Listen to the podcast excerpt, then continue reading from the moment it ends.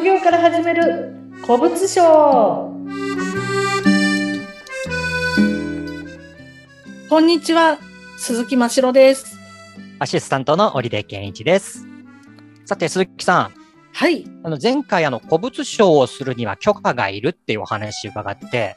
で、鈴木さんのお話伺ってると、あ、なんか自分でもできそうかなってちょっと思ったんですけど、やっぱりとはいえ、なんか自分にもできるのかなってちょっと不安なところも出てきちゃったんですけれども、本当に、あのー、僕みたいなやったことない人でもそういった古物商の許可っていうのは取れるんですか？はい。まず結論から言いますと、古物商の許可は自分でもできると思いますので、ぜひ自分でやってみていただきたいんです。はい。はい。中古品を買い取りして売るということになってくると、うん、前回もお話した通り古物商の許可が必要になってきます。うんうん、この古物商っていうものは、自分でも取得が可能ですか？ハードルが高そうなんですけど、という質問をよくいただくんですね。やっぱり僕以外にも不安になる人がやっぱりいるんですね。やっぱ不安だなって思う人がやっぱりいるんだ。はい、うん。はい。で、私は自分で取得できますから、ぜひ頑張ってやってみましょうという形でお答えしてます。ね、古物商をやっていく上での第一歩ですもんね。うん、はい。古物商の管轄っていうのは、まあ、あの、例えば、お店などを持っていたり、事務所などを持っている方の場合、例えば自宅でやってる場合は自宅ですね。その主たる営業所の所在地を管轄する警察署の防犯係ということになっています。えっ、ー、と、自分が、えっ、ー、と、事業をするところの警察署の防犯係。自宅だったら、その自宅がある管轄の警察の防犯係なんですね。はい。まず、うん、あの、その管轄の警察署に電話をした方がいいと思うんですね。電話していいんですか？大丈夫です、大丈夫です。警察官、110番はしちゃダメですよ。そうそう。110番はしちゃいけませんけど、あの、あの、はい。例えば、何々市の何々警察署とかありますよね。はい。その警察署の防犯係お願いしますってで、なんでですか？みたいに聞かれたら、古物商の許可を取りたいので、そのことについてちょっと、あの、教えてほしいですって言えば大丈夫です。なるほど。えっ、と、古物商の許可が欲しいので、教えてくださいって言えば、防犯につないでくれるってことですね。そうです。で、そこで、例えば自分は自宅で営業するのでとか、そういうことをまず話してもらって、それで、この警察署でいいですかっていうことを確認した方が、一応、なるほどね。安全だと思います。確かに。はい、改めてそこを確認しておくと、自分がその古物商としてやっていく場所、自宅だったら自宅だし、どこかに、あの、自分、自宅じゃないところに、その事務所を構えるっていうことであれば、その事務所の、うん、管轄の警察署ってことですね。そうですね。で、なぜ警察が古物商のことを把握する必要があるかっていうと、うん、古物商のもとには、泥棒が盗品を売りに来る可能性があるからです。そうなんだ。うん、はい。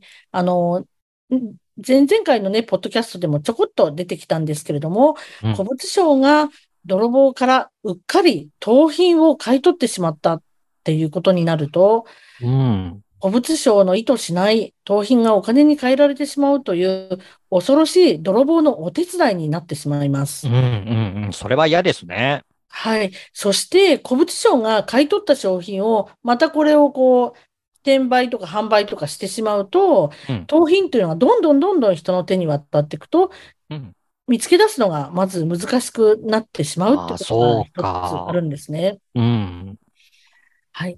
なので、警察は古物商のことを把握できるようにしているんですね。なるほどね。で、窃盗事件が起きたら、盗品の特徴を古物商に知らせるということも数多くあります。あ、それ大事ですね。はい。あの、前もってね、古物商に、こういったもの、なんか私が以前のは、こう、ちょっとルイ・ヴィトンのバッグが大量に、うん、あの、お金持ちの家から盗まれたときに、そのルイ・ヴィトンがオリジナルのものだったんですね。あの、うんうん、ちょっとプリントをしているルイ・ヴィトンのバッグで、で、その、うんうんなんか特殊な、なんていうの、オリジナルのプリントをしてあったので、そのプリントがどういうプリントになってるっていうところまで、警察からお話があったことがあります。あ、じゃあ、そのプリントが、もし自分の手元にいて、これ、あの、まあ、買ってくださいみたいなことがあったら、それはもう盗まれたものだってことが、もう情報がもう警察から届くわけですね。で、私が、その、例えばそれをた、なんていうのかな、買い取るような場面になったら、警察うんに連絡をしてくださいねっていうことなんですけれども。そうやって、あの、盗品が出回ることも防ぐし、それから、まあ、犯罪も防ぐっていう意味合いもありそうですね。はい。泥棒って結局、物を持っててもお金に換えられなければ何にも意味がないじゃないですか。うん、うん。だからやっぱりお金に変えたいっていうのが、まあ、泥棒の、あの、まあ、本心だと思うんですね。まあ、うん、うん。はい。あの、まあ、中にはね、そのカバンを持って喜んでる人もいるかもですけど、多くの泥棒は換金すると思うので、でうん、そこでやっぱり捕まるっていうことも、ものすごくたくさん、たくさんあります。あ、そんなにあるんだ。思ってるよりも多そうですね、そういうことって。捕まるってことが。うんはい。そうなんですね。で、例えば、あの、泥棒がね、あの、換金しようとリサイクルショップとかに現れて、それを例えばリサイクルショップの古物商の方が買い取ってしまって、それでそれがこう、なんていうのかな、警察に、こう、から連絡があったりして、買い取っちゃった場合っていうのは没収されちゃうんですね。で、だから買い取ったお金っていうのは、もう泣き寝入りっていうことにもなってしまう帰っので。てこないんだ。そう、だからそれも、もあるから、やっぱ買い取らない方がいいんですね。うんやっぱりどんどんどちらにしろ買い取らない方がいいので、なので、まあやっぱりその警察とのつながりっていうのを、うんうんやっぱり犯罪を食い止めるっていう意味もあって、あの、大事になってくるんですよね。うん、だから、その、古物商の許可っていうのを警察に出さなければいけないってことなんですね。そうなんです。大事なことだ。うん。はい。で、ちょっとやっぱり今のところ1万9000円というお金をお支払いして許可証をいただくんですけど、この金額っていうのはちょっともしかしたらまた変わってくる。ちょっと値上げってね、何度もするので、変わってきてるかもしれないんですけど、ちょっと前までは1万9000円で、うんまあ、それだけで許可を取ることができるんですけれども、うん。例えばその自分で許可を取るのがちょっと面倒だよっていう人は、いわゆる行政書士の先生に、行政行書士。ううんん。あの、職業の方に頼む方も中にはいるんですね。うん。うん。あただ、15万円から20万円ぐらいかかるんです。え？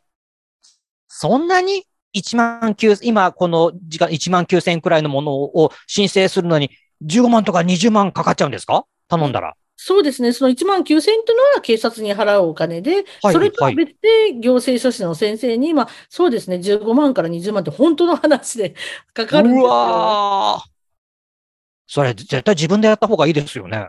やってるんだもん。そうなんです。必要な書類を用意すれば、書き方がわからない場合は、わかるとこだけ書いていって、警察署で警察官の方に聞きながら書いても完成することができるんです。教えてくれるんですか？あ、教えてくれますよ。あの、あの。悪いことしにしてた、捕まってるわけじゃないので、なんかドキドキするんですよ。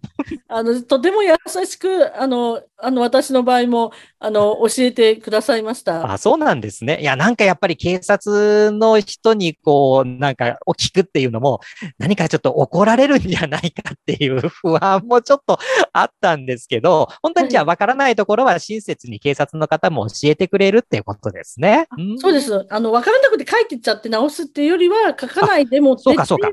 の方が私はいいかなと思います。そうか。分かんないところは、自分で、あのー勝手に判断しないで、そのままにして、空欄にしておいて、警察の方に聞いて、それを書くっていうこと大事ですね。なんか何度もやったら手間ですもんね。そうですね。はい。うんうんでまあもちろんね、お金に余裕があって時間がないっていう方は、行政書士の先生にお願いするのも、まあ一つのあの考え方だと思うんですが、やっぱ私は買い取りのね、お金に、例えばその20万とかっていうお金を買い取りのお金にしてほしいなっていうのもあって、そうですね、はい大切な資金ですからね。うんはい。なので自分で頑張ってみて、ぜひやってみてください。はい。で、そういったあのチェックリストがまた鈴木さんの LINE 公式アカウントで、あの、もらえるんですよね。あそうです。LINE 公式アカウントにぜひ説明欄のところに URL があるので、まだ登録してないって方は登録してください。そうすると、あの、チェックリストね、どんなものが必要かっていうチェックリストをプレゼントしています。大切な資金ですからね、ちょっとでもそういったね、あの、買い取りの方に回したいですもんね。はい。頼むこともいいかもしれませんけども、や、やれるところは自分でやっていくっていうのも大切ですもんね。はい。はい。じゃあ、それを見ながら、それからあとね、あの、わかんないところは警察の方に聞きながらっていうことで、えー、かい、あの、古物商の許可を取って、安心してね、だって泥棒からのこのね、来ちゃったものが買っちゃったらだってそれ損になっちゃいますもんね。うん。はい、だし、その、ま、あの、盗まれたものっていうのをちゃんと警察から情報をもらえるわけだから、やっぱりこの許可っていうのは大事になってきますね。はい。うん。しっかりとこれ見ながら取っていきたいと思います。はい。はい。ではどうもありがとうございました。はい。ありがとうございました。